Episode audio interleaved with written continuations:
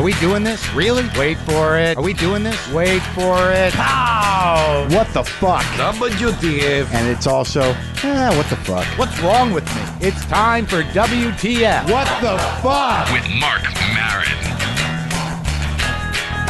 Okay, let's do this. How are you, what the fuckers? What the fuck buddies? What the fucking ears? What the fuck agents? I just made that one up. A lot of them are coming in. I can't keep up with them. That's it. I'm only doing three. I am Marc Maron. This is W T F. Welcome to the show. I'm glad you're listening. Today on the show, Joe Rogan will be here in the garage in a little bit. Looking forward to talking to Joe. Got some things I want to talk to Joe about. All right, let's get into a little riff here before uh, before I get Rogan in here. I've been thinking about irony again. I've been thinking about I've been thinking about Charlie Sheen. I've been thinking about you know myself. I've been thinking about integrity. I've been thinking about this idea of ironic detachment, how much that word gets thrown around. It sort of annoys me. The thing that kind of threw me for a loop or that got me thinking about this, I was in in Atlanta. And when you're in Atlanta, you know, there's all this, uh, everyone wants you to go to this Claremont lounge. Now, I didn't go because of my assumptions. That's fine. I wasn't condescending. I just didn't want to deal with that. I don't like dealing with crowds. Uh, I, I don't drink. And I, you know, there was part of me that did not want to see these uh, beat up old strippers doing their thing. Now, someone said to me on Twitter or in person, I can't remember, is there a difference anymore, folks? Is there? Someone said to me, uh, it's ironic. Now, now, what does that mean? What does it mean that it's ironic? It's is it ironic? Is the place ironic? Is your being there ironic? Are you looking at it ironically? What does ironic mean? Does that mean that you're using the word ironic to detach from something that is pathetic and mock it or condescend it or laugh at it? Is that what ironic mean? Is that is that your disposition? Is that your excuse for not committing to your emotional reaction to it? Is an ironic disposition another form of cowardice that you just enables you to repress your emotions or not have them or do whatever you think the rest of the people are doing? I'm sick of this fucking irony shit. I'll tell you, man, because in a situation like that, if you're saying it's ironic, does that mean the strippers are in on it? Are they are they all old and backstage and beat up and saying to the, each other, hey, isn't this great? We're really turning stripping in on itself. We're deconstructing it. We're presenting it in a different way. Our very existence is mocking the reality of what people expect from strippers in the day and age we live in now. I'm so glad we are so clever. Do you think that's really the conversation going on backstage, or they just have happy that people are coming and throwing money at them for whatever reason they may be throwing money at them? I tell you, man, in some situations, if you think you have ironic detachment, you're actually more depraved than the guys who are going there to actually get some prurient excitement, some sexual satisfaction. If you're there to say like, oh man, this is so fucked up. Oh dude, look at her. She's so old. Oh, this is so fucking sad, man. This is excellent. Hey, get me a shot of Jaeger. You're more depraved than the guy going, oh, yeah, come here. Bring bring those wrinkly old things over here. I, I just love it. I just love it. You're more depraved than that guy because you are disingenuous. You are dishonest. Your ironic detachment makes you half a person, makes you lack a self, makes you a coward. I mean, I just think about this because there was a time, and I, I think I've talked about some of this before, where, you know, the great philosophical question used to be, you know, what is the meaning of life? And now the great philosophical question is, how am I being used? And am I okay with that? What am I willing to sacrifice my sense of self for, my my sense of well-being, my sense of integrity? How much money is that worth?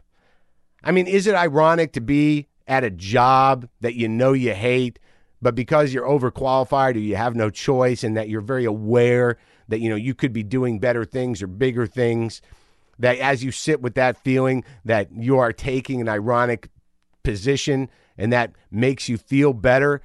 Is that is that real irony or is that just sad? How long does that go on for before you realize, like, this isn't worth it? You know, I'm compromising my integrity. I'm killing part of my soul here. That's not ironic. That's tragic. I'm not an ironic person.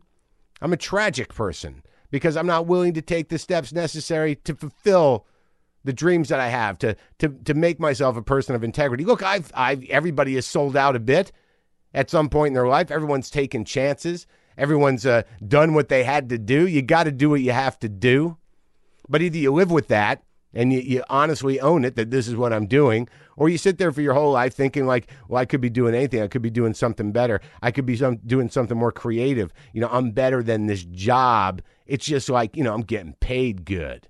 Now, when was that? When did that become not selling out? When did that not become a compromise? When did the cleverness and creativity of the commercial, you know, transcend the fact that it is a commercial? When did that happen? When did everything become a level playing field in terms of, you know, what has integrity and what doesn't? But everybody's got these problems. And at some point, you know, at some point, you've got to make a stand for yourself. At some point, you got to realize, like, I did compromise my integrity. Do I want it back or do I live with this? It's just interesting. I've been thinking a little bit more about the Charlie Sheen thing for reasons that I'll, I'll get to, you know, I'll, I'll talk about later. But just in terms of the fact that no matter what level of success you are at, you know, when one snaps for what, whatever reason, you know, there's a freedom in that snapping. There's an explosive expression, you know, of poetry and rage and insanity that is probably the most honest anyone's going to be in their life. When are you going to have your explosive rage and poetry about just the condition of your life? Where is that moment of freedom for you? And do you have it? Do you think about it? Do you fantasize about it? And can you ever transcend whatever compromises you made in your life to compress your soul into the coal that it is? But look, man, I, you know, I hosted a game show. I did. Some of you know about it. It was the worst fucking time of my life. I was broke. I had somehow bent it in my mind as something that I could make my own, but I've never been very good at hiding the fact that I'm filled with hate. It was the American version of Nevermind the Buzzcocks. Maybe I've talked about it before, but thank God it didn't take off. I had no idea how the flow of the game went or what it was about, or, you know, I did I, I didn't care, but I needed the money. So I did that, and I felt fucking disgusting for it. I got sick, I got skinny, I got, you know, I felt like I'd compromised everything that I'd worked for. And I made seventy-five grand. I got out of the hole. I got through the first divorce, and the thing didn't take off. Thank fucking God I got lucky. I don't know what I would have been had I been hosting that thing, or whether or not that explosion of rage and honesty and poetry in order to regain my freedom after I took it up the ass that hard for money would have saved me. Thank God I did not have to deal with that. I got lucky. Now I'm in my garage exploding twice a week for you. I mean, the enemy of irony is having the courage to love something or like something or trust your own opinion and not be part of the united front of condescension, of fear, of of, of actually having feelings about something that may be tragic or pathetic or dated or not your thing. Go find your thing. Don't go back in time or go into sordid little holes where you can sit there and pretend like you're above it all, like you're pompous, like you are better than, like you are representatives of the empire. Did you read that article by Brett Easton Ellis about Charlie Sheen on post-empire, the difference between empire and post-empire and cultural thinking? It's a fascinating little uh, essay. It's very interesting. I don't know where it's leading. I don't know what this post-empire culture uh Uh, world that we're living in on an entertainment level is is going to be, what it's going to mean to civilization. But man, we want it all on the table. The more menacing the truth, the better it feels to witness.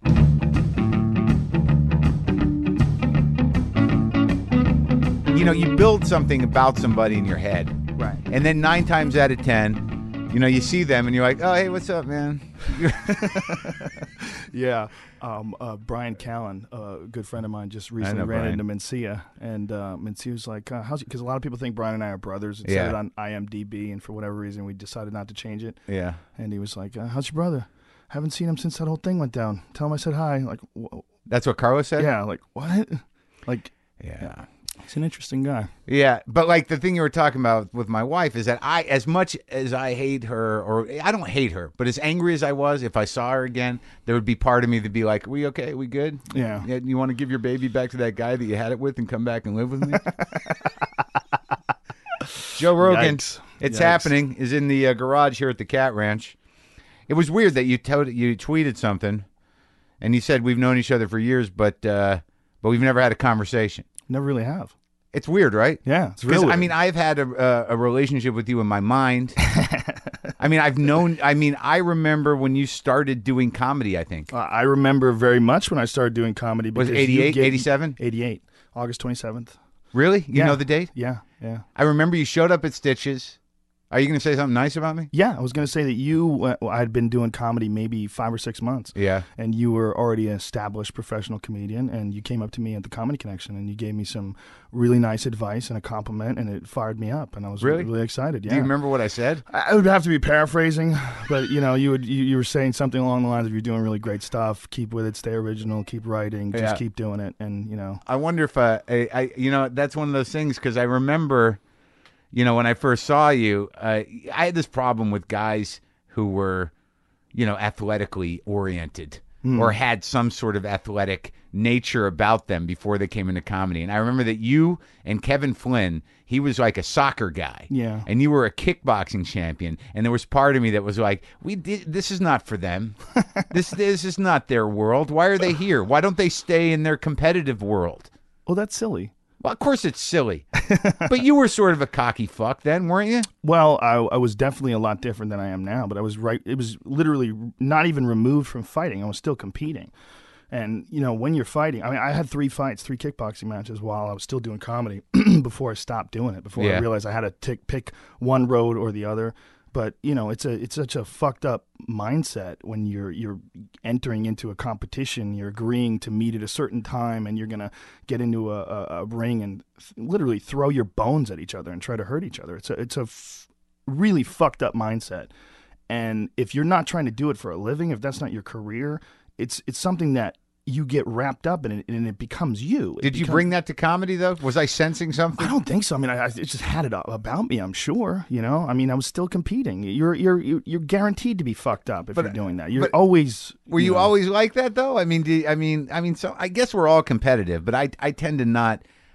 In my life, I wish I was driven towards sports so I would have some sense of healthy competition. Because with me, it's always life-threatening, and it's going to get personal.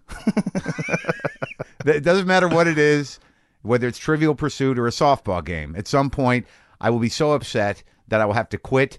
Do you get like upset at ping pong games or you know playing pool or something? Well, get... I'm very like I know I can do it. I'm one of those guys that like for the first game I'm focused, I'm in it, and I can play well. But by the second game I'm like, ugh, you know, I can't follow through with this competition thing, and you're an asshole. Well, I was always very competitive because uh, I had a fucked up childhood, and winning at things was one of the few things that gave me some sort of a sense of self esteem, some sort of sense of what. Those... Did, did your dad beat the shit out of you? Didn't beat the shit out of me, but beat the shit out of my mother, and uh, my parents were divorced when I was about five, and my mom remarried when I was seven, and we traveled all over the country. We, we my my stepdad was a he was a computer programmer, and he became an architect. Better so, guy, much better guy, very nice guy. Someone told me that if if someone like if your brother is the one getting beat up, or your mother, or something like that, that it has more of an effect on you than you getting your ass kicked. Um, I'm sure it does. I don't know, you know, because he never beat me. No one ever beat me up when I was a kid.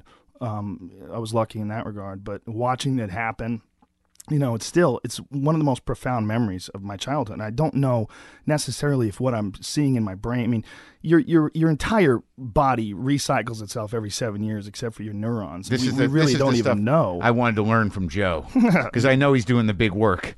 I do. I'm doing a lot of weird I shit, know, I know. But you know, we don't know what our memories really are. You know, you don't exactly know if what you I mean. How many times have you thought you remembered something and then went and saw the place where you grew up and like, wow, this is so small. Well, don't and you so also different. Build a myth kind of that? Yeah. Don't you construct a memory that sort of functions to hold it as as an emotional thing in your life? Like I find yeah. as I get older, they're diminishing. So you're saying that much of that stuff, if you don't reframe it every seven years somehow, it'll just go away? Well, I don't even think it's a reframing issue. We don't know where the memories are stored. I mean, there's a lot of people that believe that memories are actually non-local. They're or... stored. They're in these photographs right here. I, that's what. That's that how helps. They sell those to us. It definitely helps. That was that's a that's a memory of my first, my second wife when I liked her. Right there, I still uh, have it. Photo. Up. It's pathetic. Is that um uh, Doctor Katz? That's a Doctor Katz cartoon? He was cartoon. the uh, host of the very first open mic night I ever did. Oh, I remember when Johnny's in. Katz, yeah. I remember you at Stitches, but let's get back to this thing, okay. this framing of memories. So, uh, anyway, all I, that's my, my big memory from my childhood is my mother coming home with hamburger meat and my father being upset that it was hamburger that she had brought home for dinner, and he beat the shit out of her.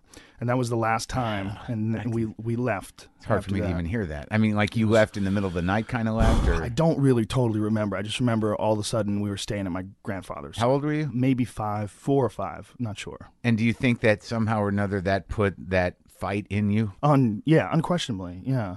You know, the, the, the desire to defend yourself, you know. And I was always small, And too. defend your mom? Yeah, that too, yeah. I mean, my, my stepdad came along really quickly, luckily. You know, we moved yeah. to a new apartment and she met this guy, and he's a really great guy.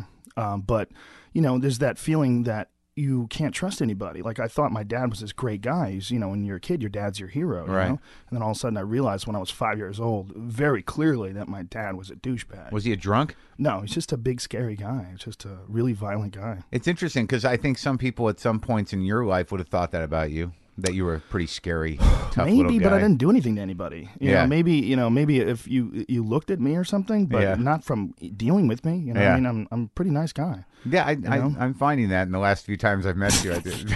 Well, we don't know each other. That's the weirdest thing. That you're a pretty you nice know? guy. And I've tried to always be nice to you because in my mind you were this guy that really said something really nice to me when I was, you know, a.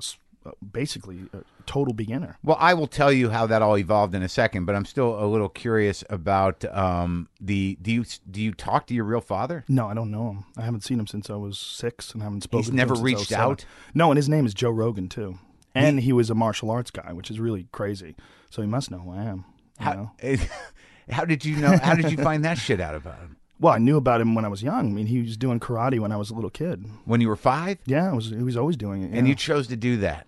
Well, I chose to do it because I was getting picked on. I was always small, and I always didn't have friends because I was moving from place to place. I lived in uh, New Jersey till I was seven, then we moved to San Francisco, lived there from uh, seven to yeah. eleven, and then Florida from eleven to thirteen, and Boston from thirteen to twenty-four. So it was like I never had a group of friends. So I was always the new kid in school, and I was little, so people fucked with me, and I didn't like it. And so I tried to figure out how I could do something about that. And so I started doing martial arts.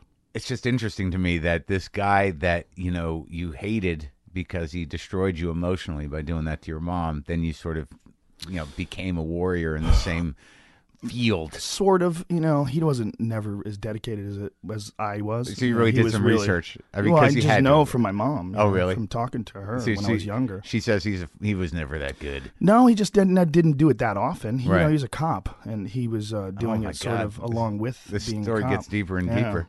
A cop in New Jersey. A New Jersey cop. Yeah. Did you know find out anything else about him? No. Like, you know, was well, he... I ran into his friends once when I did a show in Florida. It was Recently? really bizarre. Yeah, maybe three, four years ago. They came up to you and yeah, said... Yeah, and uh, said, uh, you know, hey, we're cops from blah, blah, blah, blah, blah. You, uh, you're Joe Rogan's kid. I go, yeah. And he goes, uh, so, uh, you know, blah, blah, blah. He asked me a couple questions. I go, I don't know him. I haven't seen him since I was seven. But that means he knows who you are very yeah. well. Oh, I'm sure he does. His daughters. He has daughters that tried to contact me. And they were, um, uh, they're like my half-sisters, I guess. Yeah.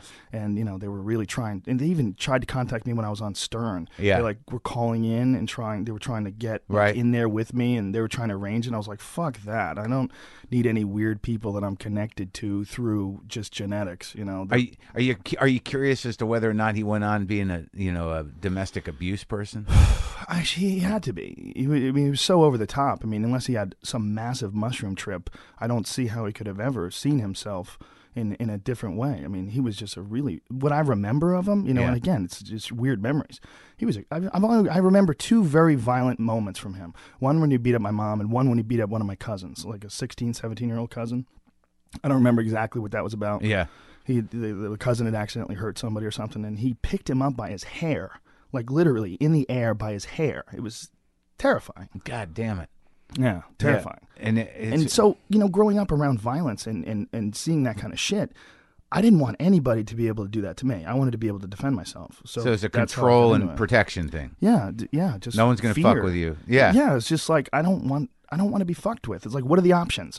Do I carry a gun? What do I, what do, I do? Do I, I bring weapons with me everywhere? Or did I do I learn how to fight and defend myself? Did you ever have to engage it? In fight? No, yeah. honestly. One time in high school, but it was really quick. It was nothing. Are you, you know? disappointed about that? No, no, no. That's the fun. That's the first thing that goes away when you actually learn how to fight is you don't you don't really want to. You You're know, like, I like, can really hurt somebody. Well, it's that, and it's also you realize how fucking stupid it is, and most of the time it's all about some weird sort of a social positioning thing. Someone's trying to push you down to build themselves up. It's it's a it's a, usually best avoided. Well, the thing, like, I guess the thing that I responded to, too, because I know this in my own self, and it probably is some reflection on me, is that when I first met you, you know, you were very focused, you were very together, you come from this, uh, you know, competitive uh, uh, environment and this competitive mindset. You were a professional or uh, you know, at least a champion at what you did. And there was a certain, you know, element to you that was, you, you were sort of like, you definitely had this idea of who you were. You had this confidence and, you know, no one was going to fuck with that. And, and I think that it became a little... I think that you were a little. Uh, I know. I remember you were you were very clean. You judged people that weren't, you know, doing, you know, that did drugs or drank. That you definitely judged them. Really? What do you well, remember that? Well, I just remember that, you know, there was definitely a line drawn between people who were fuck ups and people weren't. I mean, is there a point? Am I misreading that? Was there a point where you were like, you know, if you're gonna fuck up your life? Like, you seem to have that control thing going. I definitely did, um, but I don't think I was too judgmental about it. I had a lot of friends that did drugs or did right. drink. I had a, a couple friends uh, that died from it. One, my best friend, when I was uh, in my twenties, he died of, um, we, they don't know if it was heroin or, or coke. He had a, a lot of right. lot of issues with right. drugs. And I had grown up with uh, a buddy of mine whose cousin sold coke. And when we were in high school, I watched him deteriorate. I watched him completely fall apart. Right. Going from this guy who was like this really fun, happy guy to being like a, a, a waif. He was like really skinny, and he, him and his girlfriend would just sit in, they had a basement apartment, and they would just sit in the apartment, or an attic apartment actually, and they would sit in the apartment and just fucking watch T V and do coke. I mean, they never left the house, and it was spooky. It was like watching somebody who got poisoned or watching somebody who got, you know. Because they don't know that it's happening, yeah, and they like, think they're having a good time. They, well, it's like he became something different. He got he got changed. He became, you saw him, you knew yeah. him when he was a kid, and then he changed, he changed into and, that. I was always terrified of being a loser. I was always terrified of being a, a failure or, or not worth something. And like I said, my most of my self-esteem had come from getting good at things. And initially it was from art. I was a, an, I was into drawing. I wanted to be a comic book illustrator. And then uh, as I got older, uh, when I started doing martial arts, then it became that. And then it became... anything that would, any you know, doing drugs or fucking up your life would ruin my chances of being good at that. It would ruin the only thing that didn't make me feel like a loser. So when you got, how old were you when you got the gig on News Radio? I mean, you had been doing comedy, what, six years, seven years? Six years, yeah. yeah. I think I was about twenty-seven. How did that come about? You, because did how long did you live in Boston? Did you move there for comedy, or was your mother no, there? No, I, I moved to Boston because my father went to the uh, the architectural, whatever the your architectural stepfather, stepfather, yeah. and that was uh, when we were thirteen. When I was thirteen, so what I lived, part of Boston? We lived in Jamaica Plain at first, right, and then we moved to Newton. We lived in Newton for that's nice. Newton was nice. Yeah. No one's gonna fuck with you in Newton. Well, they do. Really? Some fuck with you. Even some tough people Jews. People fuck with you everywhere. Some tough Jews. In I Newton? lived in Newton Upper Falls, which oh. was like the uh, blue collar area. Oh. of Newton. Newton. That's right. You know. I wonder where Louis lived. Did that where Louis lived? I don't know. I think he went to. You think he was on the other side? Ah, oh. a different place. So you you were always because you're short. Yeah, because I was got, short, I was little, you yeah. know, and I was I didn't know, have friends, you know, it was all those. But how things. come I always pictured you as this fucking, like, you know, balls to the wall black Irish fuck that was just know. capable of mostly, kicking ass? Mostly Italian, actually. Really? Yeah, I only have a little Irish in me. It's just my last name. Yeah, that's but, enough. But um, I don't know, you know, I mean, first of all, you know, like if you're not around someone like that and all of a sudden you're around some guy and you hear this guy's a, a martial arts champion and you know, now he's doing comedy, yeah, I would probably feel the same thing. Like, this is this fucking guy invading our, our spot and ruining our, our vibe. And getting you know? all these opportunities six years in. That was just I, dumb I, luck. I just have to admit to a little jealousy, but that doesn't surprise you, does it? No, it's that's a the the dark element of comedy and anything artistic is seeing somebody else get something, and for some reason or other, you feel like they're taking from you. It's just like like why isn't that me, and why is that happening to them? It's like I've experienced it for sure. You know, like seen... with who? Like when you were starting out, who were you jealous of? I mean, who did you emulate, you know, before? Oh, okay, I can tell you this. When I first started doing stand-up, you know, it was the Boston Comedy Riot. Sure, and I did uh, that, yeah. I forget his name. Brendan something or another won it. He was a nice guy. And I remember... Oh, I remember that guy. He was a yeah, really nice guy. Very, very nice guy. Like, it must, I, I came in second in eighty-eight. So that you were just th you just moved there. You yeah, just started. Just started, yeah. And he was like a very sweet guy. S super sweet. And somehow or another, he stopped doing comedy. But I remember uh, he, he's smart. Yeah, maybe. And maybe he just realized like this is the wrong life. I ran into him years later in New York uh, when I was doing Caroline's. He came by and said, I wish hi. I remember that guy's last name. I wish I do too, because he was a really cool guy. But um, I remember he uh, started getting professional gigs uh, right after that. He won yeah. the riot. Yeah. He won the comedy riot, and then he started working. And I remember going, "Fuck, this fucking guy's working already." Yeah. Like he's actually getting paid to do comedy. Yeah. Because that was like the ultimate dreams, to actually be able to pay your bills from stand-up. And I was, at the time, I was delivering newspapers and driving limos. That's what I was doing. And still for fighting. St by that time, I think I'd stopped. I stopped six months in. I did, like I said, I had three fights, and I won two, and the last one I got knocked out. I fought um, in this uh, tournament in Rhode Island, and I fought two times that night. Three times, rather, that night. I won the first two, and then I lost the third one. And I realized that I'm like, what am I doing with my time? And what am I, I mean, there's no money in this. I drove to Rhode Island to get punched in the face, you know, and, and, and it's really, I was doing it on momentum. But I was you, really, knew, you knew that was going to happen. What is it about that? What is it about getting the mean? shit beaten out of you and beating the shit out of other people? And, you know, even if it's in context, that is such a rush. Well, it's not that. It's, it's the accomplishing of something very, very difficult. Martial arts develops your human potential. When you get through something really, really difficult. And there is nothing more difficult outside of war than agreeing to step into uh, a closed area with another guy who's a fucking trained killer. And you're going to impose your skills on his. You're going to impose your dedication on his. You're going to impose your willpower, your your mental fortitude, your ability to uh, assess a situation and make the correct decisions in a split second moment. Isn't this interesting? This is exactly, crazy. It's exactly how you do comedy. I don't think know. about it. If you think about how you do comedy, that is The Ring. It's just not you and another opponent. It's not you and one guy. It's you and the audience. There's your ring. I've seen you fucking hmm. attack. I've seen your focus. There's not a whole lot of things that, you know, you think things through. You're going for the jugular. You take on that audience, right? Boy, I don't know. I don't think about it that way. You know, right. I really, I, it's just I like it, if you were just explaining to me your comedic style, it would make perfect sense. That's funny.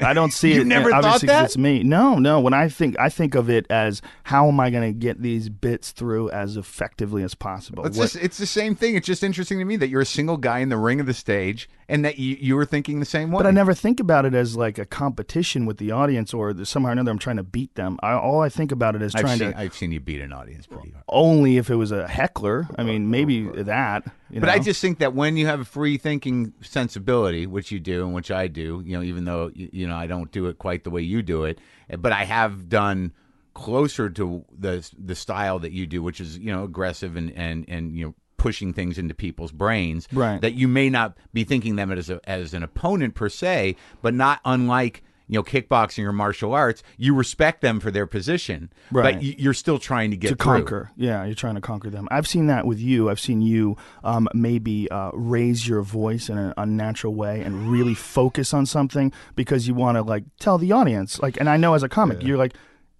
this is what I'm saying. Yeah. Here it is. Yeah. And then all of a sudden they go, oh, okay. Yeah. That's and not then, a funny tone. Yeah. I guess we ought to listen differently. And then boom, and then you say the joke. Yeah. And then you go into the material. And then it almost it's like a you know, it's the, the dance of the rhythm that we do when we're sure. on stage. But the, sometimes it feels like it, it almost feels like a parental role.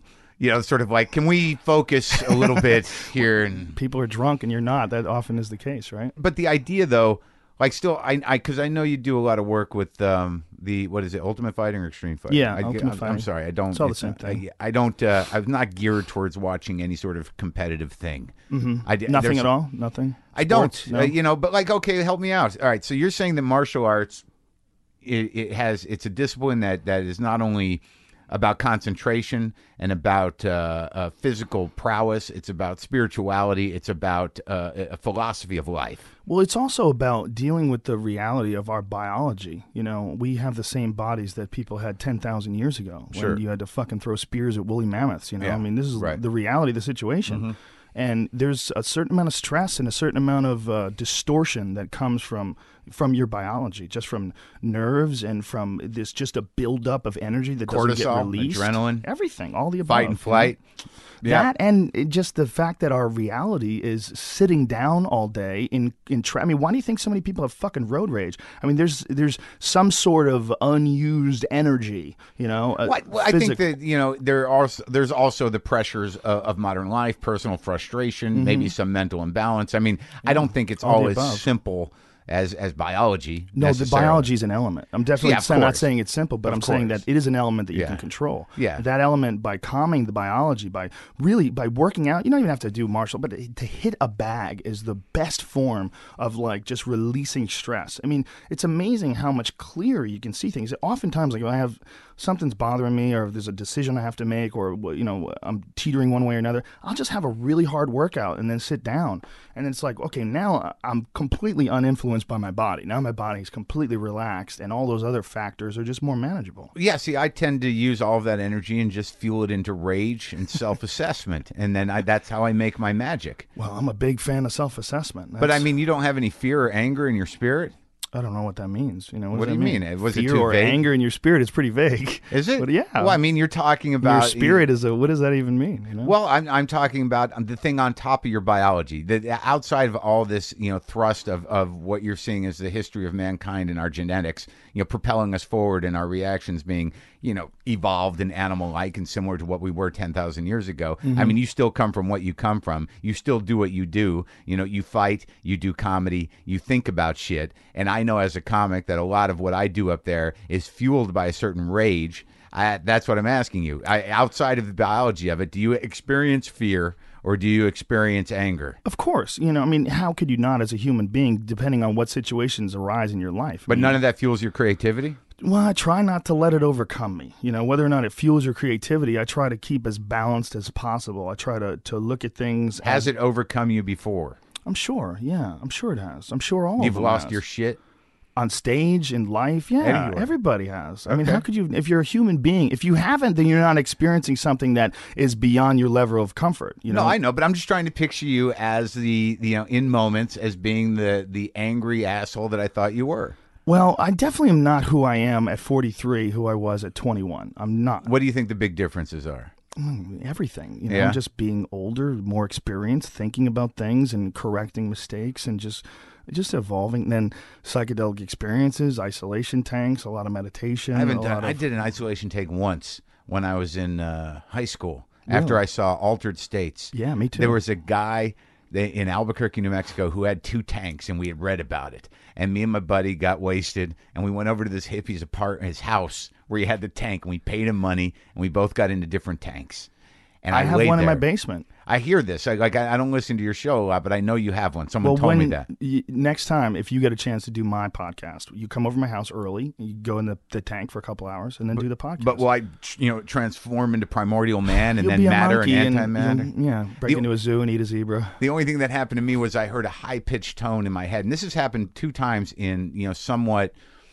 Uh, I don't know if they're elevated states, but the two times that I've actually, you know, found myself leaving my body or or having some sort of out-of-body experience because of, of either drugs or the isolation tank, I hear a whistle in my brain.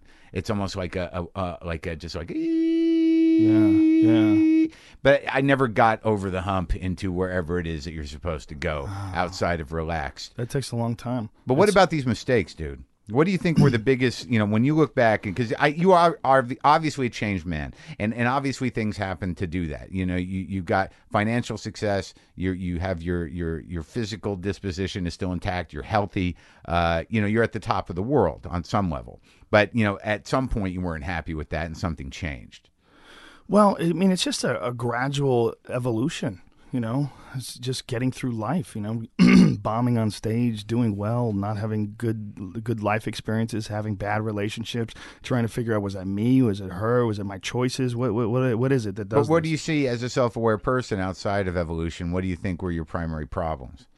Oh, well, it's always insecurity and anger. I mean, I think with everybody, you know, especially anybody who's really fueled. I mean, uh, I've had many of these conversations with my friends because it seems like everybody that I know that's interesting has had some sort of a fucked up childhood. It's like almost... impossible to create some exceptional person without some sort of a deficit early in their life that they're trying to make up for. You know, I mean, I, I think I don't know anybody that had like a really happy, balanced childhood that was this really fascinating person. I'm sure they're out there. I mean, I'm not discounting no, I, I the understand that, you know, I understand the insecurity, but there were moments in my life, you know, when I think about my, my relationships with women, when I think about my marriages, when I think about how isolated and angry I got at friends or how resentful I could get and then things I still fight with now. I mean, I know, you know, what what some of my key areas of fucked upness are. Hmm. You know, we, one of them is envy. That comes from my own, you know, in a, my own fear, my own inability to execute what I want to do because I'm afraid of doing that. And it right. sort of cycles in on itself. The other comes from like, uh, you know, intimacy. If I get too close to somebody, it becomes very difficult to trust them and becomes almost impossible not to become paranoid that I'm being fucked with somehow. Whoa, that's heavy. Yeah. Wow. What do you got? Man, I don't think I have that. I, I definitely, uh, especially young, as I was a young person, was was very afraid of being connected to someone because uh, of my childhood, because of my parents being d- d- broken up. And my stepfather was a great guy, but the reality of my childhood was my stepfather was working all day and my mom was working all day, and really nobody raised me. What did you think was going to happen if you got connected to somebody? They were going to hurt you, you know, yeah. break your heart, leave you, yeah. make you feel like shit. Yeah. Or, you know, somehow or another wrap so you up in their too. Life. It's, it's being intelligent, too, right? You can call it paranoid, but it's also the variables that you've already de- dealt with in yeah, your life. Yeah, but, but also, like, you know, saying that now, you realize that, you know, you're going to get hurt. You know, all those things are going to happen. Yeah. You can't avoid them. You can't stop them from happening. You can't have that much control if you open your heart, right? I think it's life. I, I talk about it the same way when I t- talk about dealing with haters online, that In a, in a one way, it's good, and having shitty things that happen to you in life is the same thing. That it's like getting bit by a snake. Like if you get bit by a rattlesnake and you've never been, uh, you never been introduced to the venom, you're gonna get fucked up. But if you just get a little venom in your system every now and then, little, you build up an immunity to it, and then after a while, you sort of you can you can deal with it. It doesn't it doesn't affect you the way it did when you were younger. I mean, I remember my first girlfriend who broke up broke up with me when I was in high school. Yeah, I was fucking completely devastated. What did you do? Oh, just did fucking... you stalk her? Did you cry? No, she moved to another part of the state. Did so you write her love letters?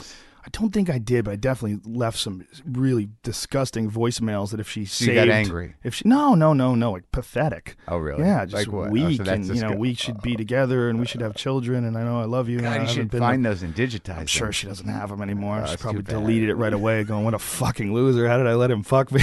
You know. You know, it's just one of the, I mean, especially because I think it was just graduating high school and she was uh, just moving to another part of the state. So I was, didn't know what I was going to do with my future. And I, I really had no idea what I was going to do with my life and very, very scared about the future. And then all of a sudden she breaks up with me and, yeah. you know, just fucking lost. Holy fuck, I just remembered something. What? I just remembered that, that we dated the same chick. Who? Dorothea. Yeah, know. Well, sort of. I, I only date. I, we, we went on a few dates. She was really cool, though. She was a really nice person. I just like it. Just it, wow, I, remember, I didn't know that you dated her. That's crazy. Briefly, yeah. But I remember that you know there was that moment where I'm like, so you know, comics. Well, that's probably why you don't like me. Maybe I said, you ever date any comics?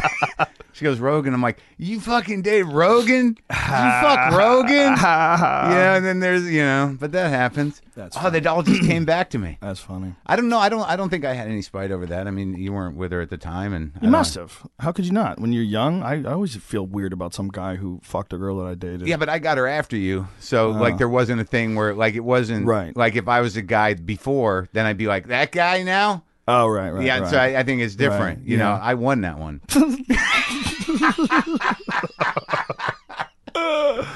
uh, and I and I guess I got a I got a cop to a couple things uh, in building up to this conversation, so we don't disappoint people. But before you know we get to that, so when was the turning point where all of a sudden you decided? Because I I had a conversation with Andy Dick recently. And uh, I know you did too. Yeah. But he was talking about being on News Radio and, and feeling very intimidated and threatened by you and, and that you had marginalized him and, and that he was the fuck up and everything else. And I, I imagine he talked yeah. to you about that. Yeah. So Andy has an incredibly distorted perception of the past. And, and of everything, he really. Was a, uh, he was a huge fuck up when he was on the show. And right. To the point where he halted production and he was always stoned and he couldn't read his lines. And he's crazy. I love him. He's incredibly talented. Right. I, I, really, I love the guy. But, yeah. you know, when he tells me, you know, you're so angry at me. Why were you so angry? You're fucking crazy. You pulled your dick out in front of my girlfriend and tried to hop in our trailer. You know, I mean, he was nuts. He was crazy. And he was like, you know, I, I had him on the podcast. He was telling me how attracted he was to me when uh-huh. we were working together. Uh-huh. And, you know, how it was such a, a, a strain. Yeah. You know, he's nuts, you know. And so yeah. when he says I was angry to him, I was angry because he was a fucking pain in the ass. Yeah. And I'd be like, dude, leave me the fuck alone. Stop being so crazy. It wasn't like I'm this angry person just looking to fuck with Andy, but that's how Andy sees the world through this right. you know, egotistical point of view, is that everyone is fucking with Andy. Right. And the reason why Andy's been arrested a thousand times is because the world's fucking with Andy. Right. You know, he doesn't, he doesn't see it. You know? Yeah. Like I try to talk to him about, he's sober now, and I'm like, that's fantastic. Like this and that. That's good. You've moved on to a new stage in your life. You're done with all that bullshit. He goes, well, I wouldn't say I'm done with it. Yeah. You go, you're not done with it. I'm done with it for now. No, no, he's very, yeah. you know, he doesn't want to take responsibility. Yeah, he's crazy. But that's why he's so good. That self-indulgent thought process that he has is what allows him to be fucking hilarious in, you well, know, in, in a sitcom. No, absolutely. I, I and I know that you have uh, you have some love for him, and, and it's hard not to like the guy. It's just that, you know, when somebody doesn't take responsibility for the chaos they're causing, uh, they become dangerous to themselves and others, and it's sad. Yeah. And and you get concerned, and, and they become hard to trust because you don't know what the fuck they're going to do. Well, but was... there's two kinds of crazy, dude. I yeah. mean, there's that kind of crazy, but there's also the kind of crazy that that makes you a, a hyper controlling, you know, very fucking, you know, heavily fortified person. You know, that's inverted crazy and outverted crazy. You know what I mean? Sure, yeah, that's two of many types of crazy, right? Sure. yeah. But I mean, I feel that, like, you know, I, I can go both ways. You know, I can yeah. either explode and, and be chaos, or, or I can be very well fortified. Well, I have a real issue with obsession, um, um, with games. I have an issue with game obsession yeah. because of the fact that um, as I was a child, you know, that the only thing that ever gave me any real feeling of self-esteem was accomplishing things and being good at things. Sure. That I, I get obsessed at being really good at things. Like, I have a real issue. Like, uh, like I can't play video games. I used to play uh, Quake online, yeah. and it It, it absorbed me like a junkie, where I would be fucking playing eight, ten hours a day, every day. I just couldn't stop. Did you masturbate a lot? Because it seems oh, yeah, that my yeah. my problem, I, like if I get involved with something like that, I get to a certain level and I realize, you know, I don't want to fucking take the time. This is getting too hard. I'm just going to jerk off. So I think all my competitive nature and the feeling of accomplishing things just went into jerking off. Like, I can be done with this in ten minutes. Yeah, and, well, I, and, and I win. I mean, we're all we're all gonna win that way. I mean, hopefully, that's the saddest thing when you can't win there. You know, um, and I've been there before too. I, I've definitely been obsessed with beating off in the past.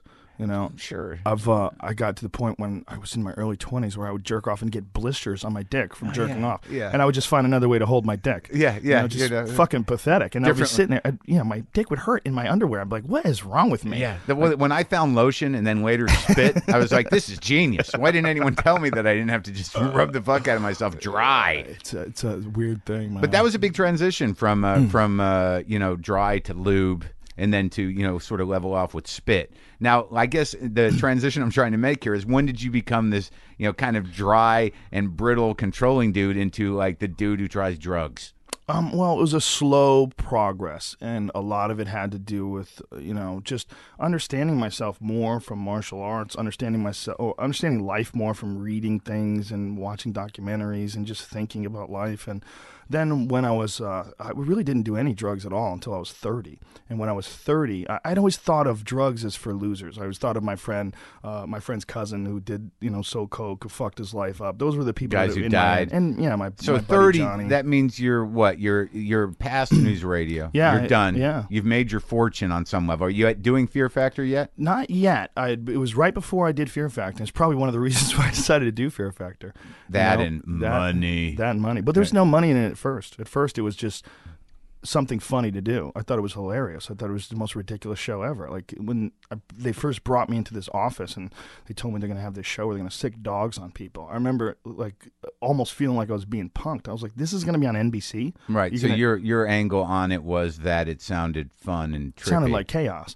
It wasn't that way when I got into it. I mean, sometimes it was, but it was definitely much more watered down than I thought it was going to be. Well, I, I, and we can talk about that in a minute. So, okay, so before you go do Fear Factor, you're, you're a guy that, like, is afraid of drugs, basically. Yeah. Because you've seen it ruin a lot of people, and, and you saw your body as a different situation. So what did you start with? And Two how, things. What, One, I got drunk once, and uh, I did ecstasy uh, with a, a bunch of friends in, in Dallas. Yeah. A buddy of mine lived there, and yeah. Uh, he was really into, you know, partying, and, you know, he convinced me that it was a, a good thing to try, and it's not going to hurt you, it's not addictive. So I tried ecstasy, and I, I remember um, it's it. First of all, the the feeling that you get, like, God, why can't people be like this all the time? Sure, like this. That's, this, that's what all drug people say. Well, yeah, right. But but ecstasy in particular is a uh-huh. very friendly and a loving, and, and you know, it's just a really warm drug. It's a it's a weird feeling when, you know, you I like uh, I was did it with a bunch of buddies, and we were fucking holding hands, like mm. guys mm-hmm. holding hands together, naked or no, well okay. closed, but mm-hmm. it was like this weird thing. Like, it's like, why why would I be insecure about this uh, at any other time? Right. We I should would, do this all the time. Why are we doing this all the time? It seems so strange. It's like you you realize how much uh you know how how much insecurity like really uh, defines your behavior. How, how much, much fear? Yeah, fear sure. and, and and that if we were assured that everyone thought and felt the same way, and then we were all like really kind to each other, and then you realize this is just like a, a simple change of the neurochemistry of your mind. Like, sure, a, it's it's fear and yeah. social acceptance, and yeah. what what has been uh, culturally acceptable and how you want to be seen. Yeah, so that was a real eye opener. I would never do it again because I felt like shit the next day. Yeah, like, I got in under the wire on that. I tried it right when it came out. It must have been, it was probably earlier than you, but I remember I just twirled around a pole with my hand on the pole for like half hour. And it felt awesome. Right? Oh yeah, yeah, because I yeah, I could feel all of the pole, and I became part of the hole, and I was loose. Well, I uh, the next day I couldn't read. I went to uh, a, a coffee shop, and I, I got a magazine. I was trying to read some article, and I couldn't fucking read. Like, I couldn't f- concentrate on the sentence. So that, that must have been scary. Terrible. I just realized uh, how bad this is for your Did brain. Did you like, think for a minute that you're like, is it going to come back? Yeah, sure. Yeah, I thought yeah. maybe I fucked my brain up for right. life. Like, I was talking to people. It seemed normal. Yeah, yeah, yeah. Like, they didn't know that I was fucked up. Hey, can I get a small coffee? Thank you. And what did people who knew you say about you when they saw you high like that?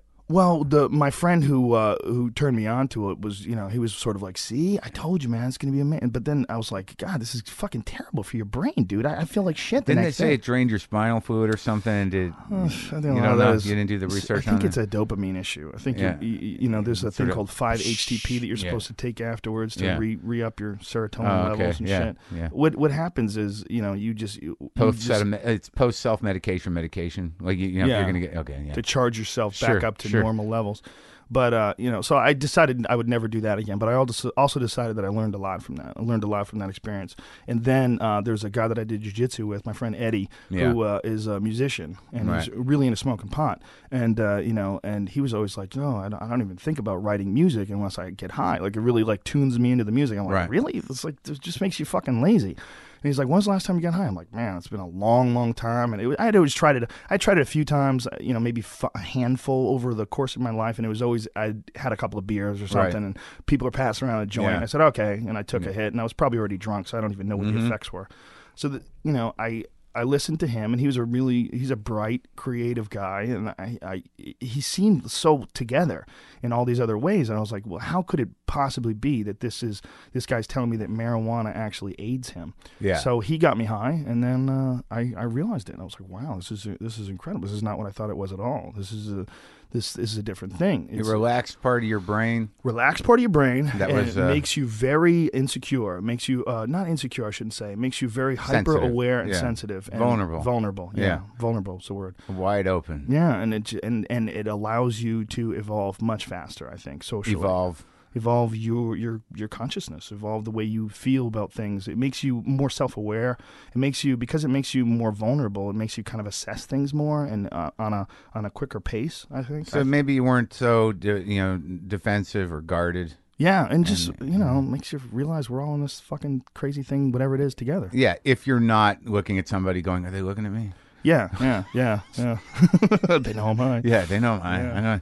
Yeah. Oh God, is, uh, is my head the right shape? Yeah.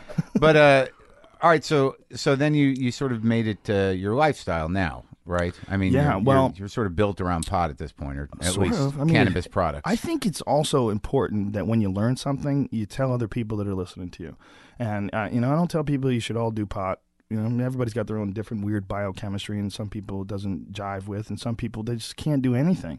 I have a friend who says he would love to do pot, but he knows that if he smokes a joint, he'll uh, he'll go and buy Coke, and next thing you know, he'll wake up oh, yeah, three days yeah, later. Right, I mean, that's right. just how he is. He but knows. Do you think you could have gotten to that place? Because it seems to me that what you're talking about in terms of vulnerability and, and, and, uh, and, and part of your sort of uh, your wiring, your defensive wiring relaxes, I mean, you can do that without pot. Yeah. I mean, do you feel that you are capable of doing that when you're not high? Yeah, sure. Absolutely. But um, I, I definitely think I was evolving without it, you know, but I think uh, that the added element of, I don't know, I don't know how I would describe it, but the, the, just the ability to tune into another state of consciousness and sort of assess yourself more objectively than you can, uh, just w- while you're always protected by your ego and sort of your, your predetermined patterns of behavior and looking at life. You know, the, the, the, the path that we get on, the track that you on, as far as like how you react to things uh, on a normal basis, it sort of becomes ingrained in, in your thinking. Well, yeah, well, you were you were pretty sort of, you know, uh, kind of like uh, like.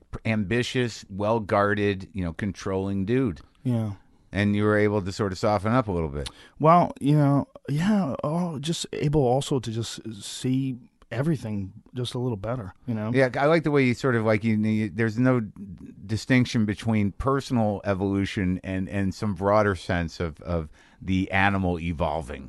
That yeah. you seem to have educated yourself to a degree that you're able to frame any personal evolution along the lines of perfecting the being that I am. It's not even perfecting the being. It's getting over the being. Getting right. over the being and relaxing. Getting sure. over what the being is trying to do, you know, just biologically, just socially. just And and that changed your entire perception of everything. Yeah, absolutely. Yeah. And and you were able to be more magnanimous and empathetic and connected to other people. Definitely. More friendly. More, more loving, more. Yes, I just. You You're know. married, right? Yeah. And you got yeah. two kids. Yeah. And you like them. I have a stepdaughter too. It's and thirteen, a stepdaughter. fourteen. So you got three. Yeah. And you like them. Love them. And yeah, you get awesome. along. Everybody gets along. Yeah. Daddy has some tank time, and you yeah, come out of the tank. It helps a lot. You wash the salt off you, and yeah. you know, okay, I'm ready for dinner. No, it's mostly when everyone's asleep. Oh yeah. You, yeah. You don't sleep. I sleep. I do, but I, I different hours. I I can't write unless everyone's asleep. Everyone now, goes to bed fairly early. The shift in your comedy, you know, if I'm going to, you know, cop to, you know, whatever issues I have with you that I, I refuse to accept are, are based in my, uh, completely in my, uh, my jealousy or intimidation about your, uh, your, uh, your, your sports, uh, background, or the fact that we shared a, a, a woman briefly, um, that there was a point where you got a job on a network television show. You were on the show for six years, seven years, six, five years, five years. Five years. You made a killing, and it was good. It's a good show. It was great. You to played. Do. You played a guy that was very not you. Uh, you played sort of a thick dude, not not not that bright. Correct? Yeah, yeah. And and then you started doing comedy again. You know, you, know, you I don't I don't remember you doing a lot of comedy during News Radio. Am I wrong? No, I did comedy. Um, I did have um a, a big lapse though. When I was on News Radio, I wasn't writing any. And it's one of the reasons why uh, I kind of like re re-energized my uh, my comedy. my my uh, ambition to do comedies. When I was doing News Radio, I wasn't writing any jokes. I was performing. I'd do like a set on the weekend at the Laugh Stop or at the Laugh Factory and one at the Comedy Store. But I wasn't writing any new material. I was but just you weren't, working. It, this was pre-Enlightenment, Joe. Yeah, yeah. And then, like, in my mind, because, like, honestly, you know, when you when you said today, we've never had a con- uh, conversation. So I was really assessing you as a cultural um, icon. That, you know, I knew you when you started, you know, I saw where your career went, but before, because we never saw each other really, except once in a while, you were the guy that I knew who started as a comic, then did the sitcom for six, six years, and then did Fear Factor for how long? Five years. Five six years. years. Six years Fear Factor. And then what happened in my mind is that, you know, you come out of Fear Factor, and then you're sort of, you know, this enlightened comic, you know, who is, you know, pursuing the truth. Uh, you know, and, and aggressive in spirit, and I'll use that word spirit again, and following the path of rebellious comics who were who were uh, seeking to enlighten people, uh, and and and taking a higher road intellectually than than your career had implied previous.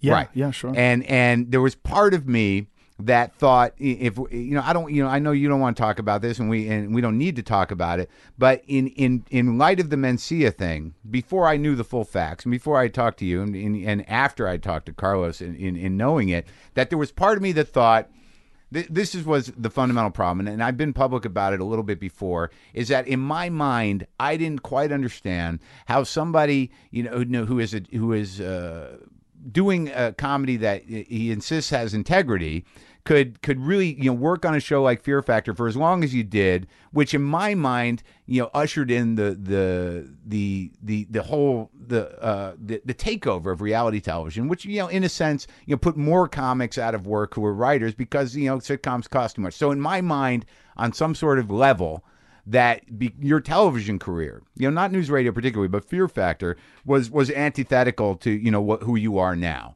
And that I thought it was it was hard for me to accept that you were able to stand in a position of judgment of of what comedy is or isn't, you know, having done Fear Factor and the impact it had on the comedy business and television. That's an interesting angle, and uh, I gotta think that that's, that angle's gotta be coming from some weird animosity that you might have had to me already before this, because first of all, I mean, how many sitcom writers are really comics? It's very few. Well, they and all. How many people? A lot on, of them started as comics. I'm just saying in comedy uh, in general. Who, who you can't, but you can't say that it's that's a, taking away jobs, because it's an economic issue. And if I wasn't hosting it, someone else would have hosted it. And the real issue was there's a lot of shitty fucking sitcoms. There was Sex in the City, and there was fucking The Single Guy, and all these terrible. This is when I was on N B C. These terrible, terrible sitcoms, and they weren't. They weren't getting good ratings, and all of a sudden you'd put something like Survivor on, which was far cheaper to do, and economically it was way better for the networks, and they, they made a lot of money because they got great ratings. Right, so, th- so I so I did the show. Uh, I did the pilot or whatever the fuck we did. I, I think actually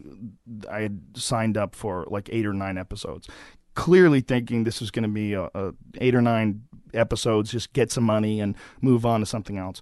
I was uh, I had a development deal before that. I was trying to write a sitcom on my own, and I just got hooked up. What was that about? Uh, I think it was just about uh, I, I was really into playing pool at the time, and I was trying to um, uh, make some sort of a sitcom, like a Cheers sort of a thing about mm-hmm. a pool hall, a bunch of people that were regulars that hung out in this mm-hmm. place all the time. And, Uh, that didn't work out, and so then the Fear Factor thing came up, and it was just, it was, you know, it was a real random sort of a thing. I get a call from my agent. N B C wants you to do this game show. They're really interested. Would you go and meet with them? I went and met with them, and I thought it was really funny, and the people were really fun, like that, you know, Matt Kunitz and the producers. They were nice guys. Yeah. And they were, we were all laughing about stuff, and I said, yeah. it'd be cool to work with these guys. Yeah, yeah. Well, fuck it, let's do this crazy game show. Right. Didn't know what it was going to be, you know. And then, you know, as I got it. It was a, it was great financially, and f- sometimes it was fun to do, and the people that I did it with were a lot of fun. But there was a lot of times where I didn't enjoy it at all, you know, and it re- a lot of times where it really, really felt like work, you know, which is, you know, like you can't complain because, you know, there's people that have real jobs. That, that, but on a business level, I mean, you know, you know, Jeff Zucker, the head of N B C, loved you, mm-hmm. and and you were doing something for his vision of the network that was working. Fear Factor was, yeah, I mean, it was. Uh, Yeah, I mean, altogether, I had something to do with it, but it, if it wasn't me, it would have been someone else. It would have no, been I understand that. I, I just, successful. I, I'm just trying to figure out, you know, in terms of, of where your heart is now. Integrity, you mean? Well, I mean, it's not even just integrity. I'm not. I'm not going to be that broad about it. You know, I mean, I stated my, my intellectual argument, but obviously, on uh, from where you're sitting, you know, a job's a job. It was presented to you in a certain way. You had no idea it was going to become a cultural phenomenon that would eventually, you know, really be about, you know, getting, you know, people to to eat balls. You know, and you know, it was it was as close to that, you know, that T V show in RoboCop. You know, I'd do that for a, I'd buy that for a dollar. Yeah, yeah. I mean, it was as, as close to as moronic as you can get in television. And while I was doing it, I was making fun of it. I mean, constantly. No, I know, I know, but but still, like, and, and that must have, you know, at least released some of this steam, because I have to assume, being the type of person you are and being in on the path you were at. I know you were making millions of dollars, but there had to be something that was sticking in your craw. I mean, it had to hurt somewhere. It didn't feel good. Yeah, no, I didn't because enjoy it. Because my question is, is that if you, if Bill Hicks were alive, who was a, you know, a hero of yours, how would he have said? What do you think he would have said about Fear Factor as a reality? Oh, he, I'm sure he would have made fun of it, as I would if I wasn't on it. If right. I wasn't on it, I would have made fun of it for right. sure. But you know, there's something that you can't really under financial freedom, like real, true financial freedom. Is a really underappreciated thing. Absolutely, the ability and there's to a, never and worry. There's, there's a price for it. So, yeah, but the price was a few years of work. And while I was doing that work, I was only working three days a week, and I was still able to do stand-up and do a bunch of other things. And I did stand-up while I was on Fear Factor, and it was it was kind of uh, screwy, though, because a lot of the people would come expecting to see the guy from Fear Factor, you know, expecting to see, like, you know, squeaky well, clean. Well that, well, that was, you know, that was the burden of your Faustian bargain. Yeah, and I'm doing drugs about the mid- joke, jokes about drugs in the Middle East and all this crazy shit and evolution, and, you know, it's... it was it was a weird transition, but in the end, it all sorted itself out. You know, because well, I mean that, but that exactly what you're saying is that right? Yeah, I mean, obviously the the you know financial freedom in a real sense, to where you or your family does not have to worry for the rest of your lives, and maybe even into your kids' life. You know, however responsible those kids turn out to be, you know, is certainly something that people strive for, and and it is uh an it is freedom. In, in a capitalist system, and there's no doubt about that. I understand yeah. that, but that is also the very essence of of you know the Faustian deal of selling out. That you know you get that, but you know in the aftermath of that, you're going to have to wrestle with what you seem to have wrestled with, which is that you know I know I did that, but I'm not that guy, and that that guy you know that did that was just doing that for money. Now I'm this guy. I think I'm the same guy. I think you just, you, as long as you're saying while you're doing it that you're doing it for money and just keep pushing forward, there's certainly a price you pay as far as perception goes. Do you feel do you feel like you contributed to the dumbing down of the culture? No, no. Really? No, no, no Why doubt not? About it. It would have dumbed down without me. There's no but stopping it. But isn't it. that a cop-out in a way? No. It's, it's, the, the show was hot dogs. Are hot dogs bad for you? Yeah, well, sort of. You no. shouldn't eat them every day, all day. But, um, but sometimes I want a steak, and sometimes I want a fucking hot dog. And sometimes I come home from a hard day at work. I want to watch some fuckheads eat animal dicks on T V. You know, why is that bad? It, it is I, I, what it is. You tell me, why is that bad? I don't think it is. I don't think, think it is. Think I think it's, it's okay? a choice. I think it's a choice and a broad spectrum of choices, and you can choose to, you know, watch the Discovery Channel on some new fucking show on Hypernovas, or you can choose to watch Fear Factor. It's right. up to you. Right. You know, but what it is is mindless entertainment. And yeah, but what do you, but in general, no different from that than a sitcom. But, That's mindless entertainment too. It's just fun. Sometimes, but I mean yeah. but I mean in sense that, you know, as somebody who who is uh, uh, a critic of culture and somebody who is enlightened, what do you think of those people that choose to watch Fear Factor over and over again? Well, you know, I watched it too, and I also well, watched Survivor. Yeah, but I, I watched Survivor. I wasn't in that. I've watched a lot of dumb shows that I'm not in. I think you could definitely say that shows like that and anything that's broadcast in front of millions and millions of people is going to contribute to the way they think about things. And if you show dumb shit on T V and you lower the standards, you're, you're definitely going to get dumb people. Right. But that doesn't necessarily mean they have to be that. They could also tune into different channels. They could also read books. There's a wide variety of choices that you could do with your life. You know, sure. You don't necessarily ha watch Fear Factor and become dumb. I know a lot of smart people that used to watch Fear Factor and thought it was ridiculous, right? And they enjoyed it. Well, they were watching it for the wrong reason. They were the right reason for them. Look, I'm not discounting in any way, shape, or form the idea that doing a show like that is quote-unquote selling out in an artistic way. But I never stopped doing what I was doing on the, on the side. I never stopped doing comedy. I ne never stopped writing. I never stopped performing. So the way I looked at it was just an opportunity to make a shitload of money, and it made it an uncomfortable situation where there was this weird sort of a, you know, there's two different perceptions of me, you know, what I was doing on stage and what I was doing on the television show. So there's a, there's a price. Yeah, I mean, I, would I do it again? I think I would, you know, for for two reasons. One, also because I think with a lot of comics, um, a lot of comics take themselves very seriously. You know, they take their ideas and their their their, their what they're projecting very seriously. You take yourself pretty seriously. Yeah, nothing takes takes you out of that more than being the fucking host of Fear Factor. You know, no matter what you say, no matter how, you know, you're never going to start a I know, cult. But but what I, I I understand that, but you, you know, and and that might be detrimental to your cult. And and I know a lot of people would say, you know, there was a time where where the idea of selling out, uh, you know, had more resonance. That that now it seems that people are like, hey man, you, you know, do what you got to do. If you can keep your personality, you know, it's cool. You know, do whatever commercial you want as long as you rise above the commercial. But I guess my big question, and you seem to address it a bit, is that being somebody who is as as like you know passionately involved with the evolution of of the the human community, uh, you know, and and the idea that you know we are all operating on a series of wavelengths and and share a lot of common possibilities for growth and and really taking this thing to the next level. That I, and that is where your comedy comes from. It's it's calling out morons and and being proactive about what our biology enables us to do that you couldn't have carried. That it, it must have been a, a fairly weighty cross to bear.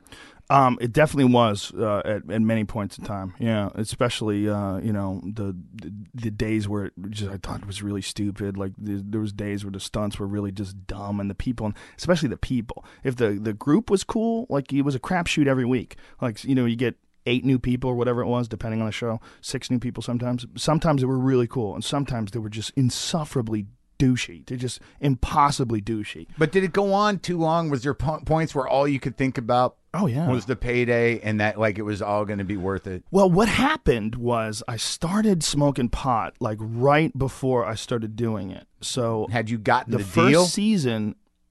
Yeah, yeah. The first season I did sober. The first season is Fear Factor. The second through sixth season, every single episode, I was high as fuck. Every single episode, I would have a pot lollipop and uh, sit in my trailer and wait for us to do it and then go do it. And I would be, it would be much easier to do. I'd be fascinated. Then I would look at it like, you know, like how, how weird is this fucking show? How crazy is this? Is this real? You know, right. That became sort of a, a a fun thing to do. And what's the difference between that and, and, and getting high to get through your job? There's no difference. Okay. That is what it is. Right. I mean, well, it was that too, but it was also um, when I'm high, uh, if I was working on Fear Factor, that's when I would come up with a lot of great ideas for bits. Right. You know? But was there a part of it that was sort of like, you know, I've got a conscience about this? In what way? In that, like, I don't want to fucking be doing this. This there is was, fucking breaking my heart. No, I need to get high to fucking was, keep my heart open so I don't destroy myself inside. No, no, I, I never took it that seriously. I, I think it was more like, fuck, this is dumb. I don't want to do this because I don't really want to be here right now. I'd rather be, you know, hanging out with my friends or doing whatever, playing this or doing Writing that. bits about people yeah. who watch Fear Factor. Or do Fear Factor, yeah. Um, yeah, writing bits about me if I wasn't me, for sure. Uh, I think it was, you know, just, it was, I just didn't enjoy it sometimes. Sometimes I did, though. Sometimes it was fun, you know? So five, so four or five years of that, you know, you, you had to self-medicate to get through your job. Well, I started self-medicating after the first year. I, I did once. What happened was I, I showed up. I got high during the afternoon with a buddy of mine. We had like a late night yeah. uh, shoot. Yeah. And I showed up and I was still high. And I had a fucking great time. And I was like, wow, why don't I do this all the time? Like, I would really enjoy this show if I was high all the time. So I think like maybe ninety percent of the time I did it, I was stoned. Mm. So now let's talk about the uh, the other, you know, thing that you seem to be sort of uh, obsessively, uh, you know, like it, now what is your daily routine now, uh, exercise wise? It all depends. Um, I'm, you know, d- most of the time I'm doing jujitsu probably three or four nights a week, and then uh, I lift weights maybe one day a week. But it's more to kind of uh, keep from getting injured, and you know. Stuff What's like your that. supplement regimen? A lot of fish oil. I take ridiculous amounts of that stuff. I take almost every sort of multivitamin or, or type of vitamin. I take. I'll show you what I'm taking. B complex. Okay. Cool. My dad's into it. Yeah? Yeah. Oh, cool. And uh, I've been on some stuff for the head, and, and you probably know oh, about it. You probably sure. know more about it than I do. What about um, uh, creatine, steroids, human growth hormone? I don't take creatine. I take human growth hormone. I take uh, testosterone in a cream form. I take. I go to uh, what's called a hormone replacement therapist, a, a doctor. Do you that need more testosterone, Joe? It's not a, a matter of need. It's a matter of uh, maintaining your body to to state where it is as a young person, where you can recover quicker from things. It's not. It's not about juice.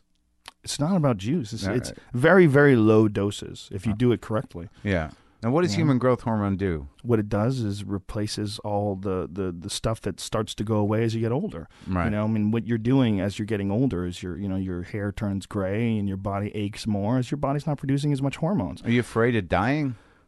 No, I just like my body to work well. Okay. I, I mean, I think, you know, people say, well, hey, man, you're worried about what that's going to do to you? Yeah, you can think about it that way. I definitely do. That's, that is a concern. But is, you know what else is a concern? Your body breaking down and you dying, which is absolutely definitely going to happen. Now, I when I saw you recently, you know, I hadn't seen you in a while, and I saw you at the U C B, and I definitely felt that there's something, like, different about it. Now, does human growth hormone do something to your head?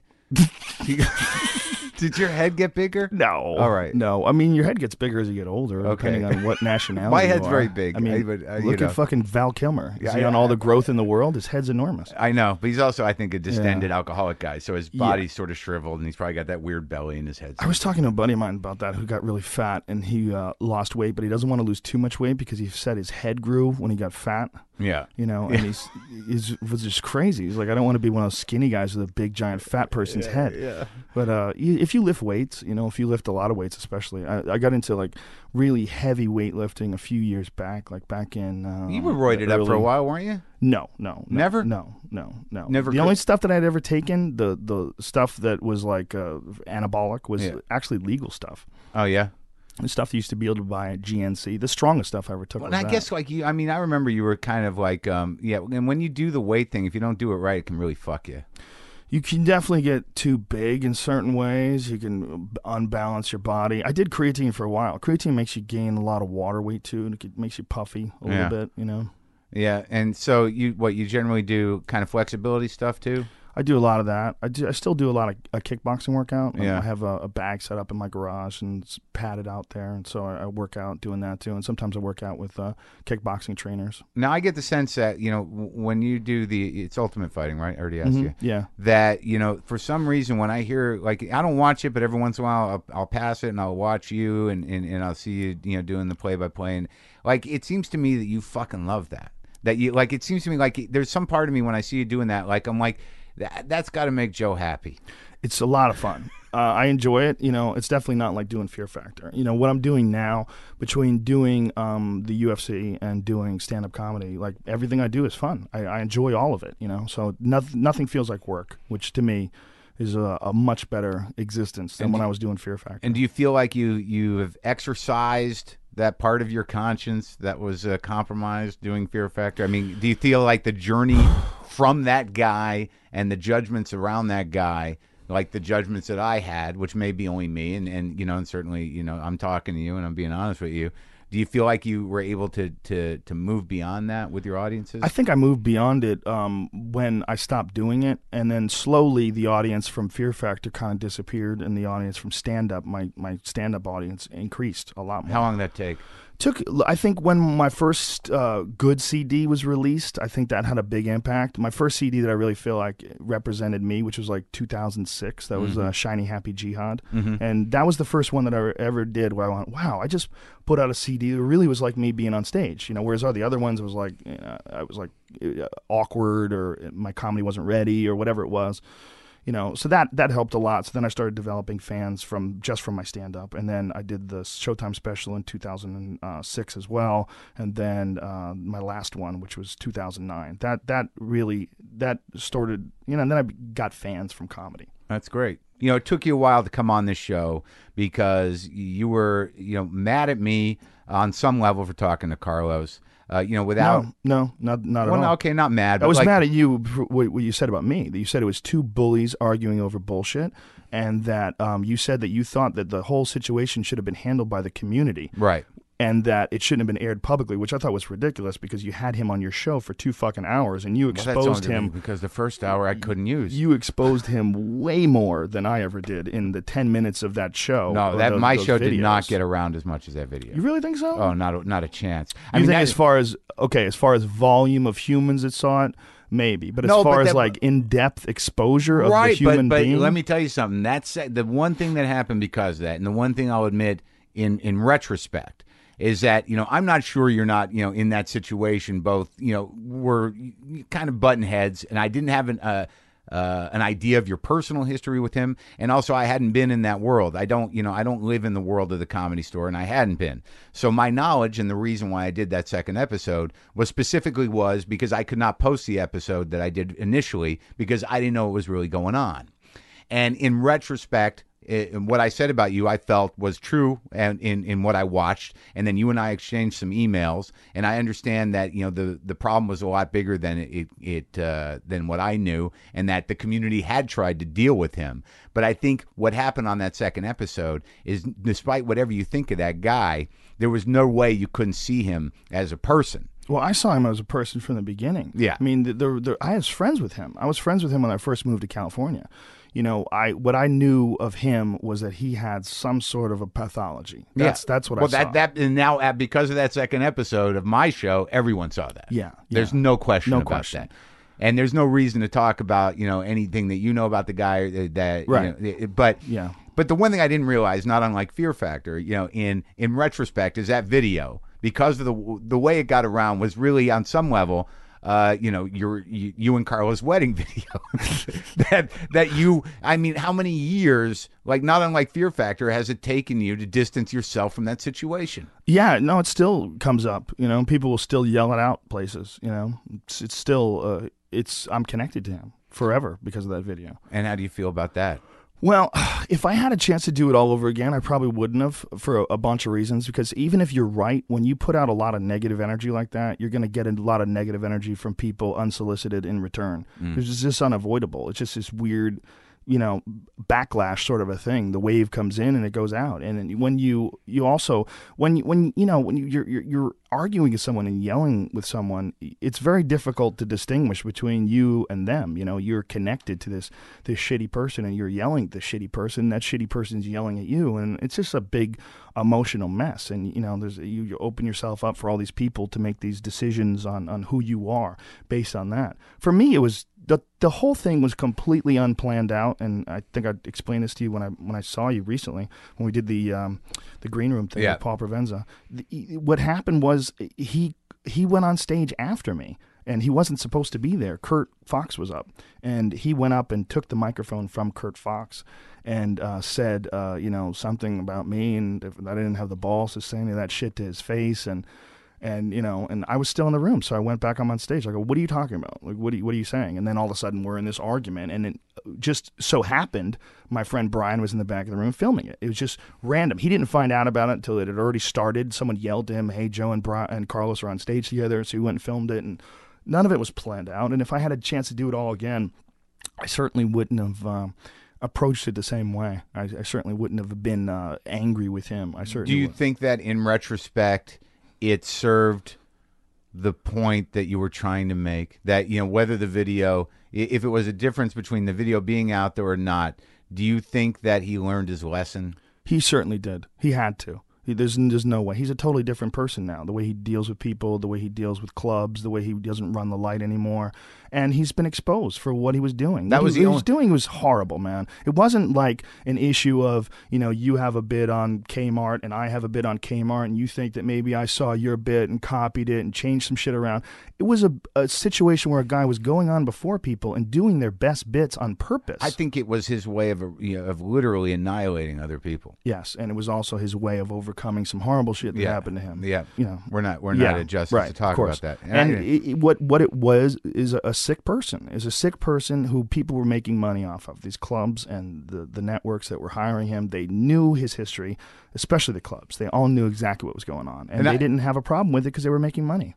Right, and and no one was willing to stop it. And yeah. you know, we we put that video out going, good, fuck this guy. You know, that's that's that was my attitude, and whatever it was, two thousand six or seven or sure. whenever, whenever it happened, it was like, fuck this guy. Now people are gonna get to see this because this is it was gross, man. It was a real problem where we he would come into the room and people would flash the light so that we knew that he was on stage, and it was way more than it had, I'd ever seen before. I'd seen guys who were questionable before, and there'd been guys that, you know, there's always this parallel thinking, and there's you know there's there's people that that, that sound like other people and do and, versions of other people. Yeah, yeah, but this was a different thing. This was a, a guy who was a sick person. Well, that's the one thing I found in talking to him that second time. That uh, you know, the the one thing that happens, it seems, when I when I talk to somebody for an hour, and and I think that the the the way that the two things complemented each other was that it's very easy in our business.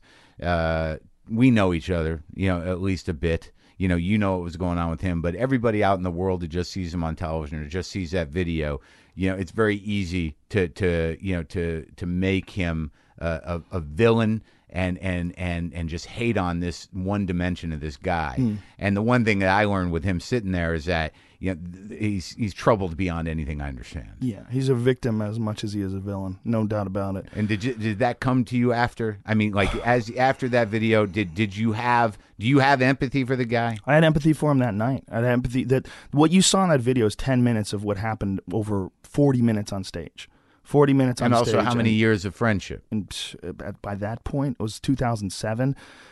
More than a decade, more than a decade of knowing him, more than a decade of seeing him do Jeff Foxworthy bits right off of a C D, but Richard Pryor in bits. In the evolution of your friendship with him, because it seems to me that you guys, you know, were genuinely friends at some time. Well, yeah, between not close. All right, we, but, we barely knew each other. But you were there every night with him, and, and yeah. you guys, because you're you you you're, you're both fairly you know competitive dudes. I'm sure there was some cockfighting going on. No, when initially, no. Initially, it was I didn't have any friends in L A. I moved here, and, and him and his cousin were nice guys, and they invited me to go hang out with them a couple times, and we went and played pool. How many went... times did you talk to him about this problem once you acknowledged it? Twice. Twice. Uh, twice. Two long, two long conversations early where I, I pulled him aside and I said, hey, man, you know, you're you're doing this and you're doing that. Like, what's going on? And it was just me and him. I pulled him aside. Yeah. I, I tried. I was just trying to, like, tell him, like, maybe you fell asleep with the T V on. You didn't realize it. Yeah. I didn't know, like, what the, the depth of yeah, yeah. the issue was. Mm. And it was just denial and weird squirrely behavior, and just the way he was talking was a crazy person talking. Mm. Just it was all total denial, mm-hmm. and uh, you know, I just distanced myself from him. I stopped hanging out with him. So now, in, after this, you know, video has been out there now, do you how do you distance yourself from that? I don't know. It's, it is what it is. Yeah. There's nothing I could do. Yeah. I mean, I, I guess talking about it like this sort yeah. of kind of clarifies w- where where I was when it happened and what it was, but. What do I, I, I don't like I said I don't think I would have done it again, but it was a good thing that it happened. It was a good thing for, for certainly for stand-up. It was a good thing for people also realizing, uh, young people that are coming up, you can't do that. And there's a lot of people that are still doing that, man. There's a real issue they, with guys that were always opening up for him. I know. Yeah, and they and, and, and it's always happened, but not in that degree. I mean, you know, there's an evolution of a, of an art form. You know, where there was a period in stand-up's history before stand-ups were stand-ups where everyone did the same fucking joke. Sure. But once people took ownership of their points of view. I had a, uh, an issue with Buddy Hackett. I uh, was uh, hosting really? was hosting Last it? Comic Standing. It wasn't my fault. Oh, yeah. I was hosting Last Comic, or it was uh, whether one of the judges on Last Comic Standing. Me, Monique, and Buddy Hackett. And uh, there's a guy goes up, and this, this guy, Ant, you know who he is? Yeah. And he's fucking doing jokes from movies, man. He's doing, like, from the movie Boiler Room, doing a punchline about, you know, uh, you know, they should uh, put you people on an island. They did. It's called Manhattan. I mean, yeah. That's from Boiler Room. Sure. He's doing this and killing. I, I think it might have originally been from Larry Amrose's act. I think it was from... Jim uh, David. Jim maybe. David, yeah. yes. I so the, they, they the stole movie it stole him. it from the movie. Yeah, yeah, and right. he stole it from the movie. And so, anyway, I compliment the guy and say, you know, you've got great stage presence, your delivery's awesome, mm-hmm. you're really dynamic, but I've heard those jokes before. I've heard a lot of them before, and I start, you know, naming where I've heard them. Like, mm-hmm. you know, you can't just fucking do this on T V. Mm-hmm. And Buddy Hackett goes crazy. Buddy Hackett goes, fuck you, you fucking asshole. Who are you to tell him? I never heard those jokes before. And he's going crazy, screaming at me, and he's wearing gloves. He's a, he's a weird, weird guy at this mm-hmm. point. He's wore gloves in his hands, and I, I think, like, you know, should I yell back at this guy? Like, yeah. what the fuck do I do here? Yeah. So I say nothing. I decide to just say nothing. Yeah. I decide to just look at him and just just say, all right, you, what you're saying is what you're saying. I'm not gonna, even going to react to you. Uh-huh. And he died two weeks later. Uh-huh. He, and I was thinking, fuck, what if I yelled at him? What if yeah. I said, fuck you, you old douchebag? And, ah! yeah. and then it, it ex- escalated, and he had a heart attack on the spot. Yeah. I made know? that mistake with Gallagher. That's right, you did.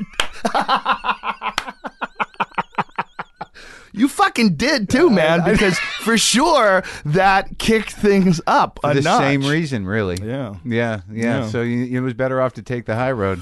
Well, it's just, you know, I made a choice. Well, know? It's good talking to you, Joe. Good I think, talking to you, uh, too. I'm glad we did this. I think we had a good conversation. Yeah. I and think I think so we too. know each other better now. Absolutely. All right, man. Thanks.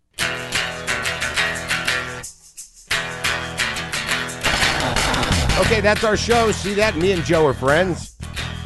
We just need to talk about a few things. Wasn't even that tense at all. He was rather sweet.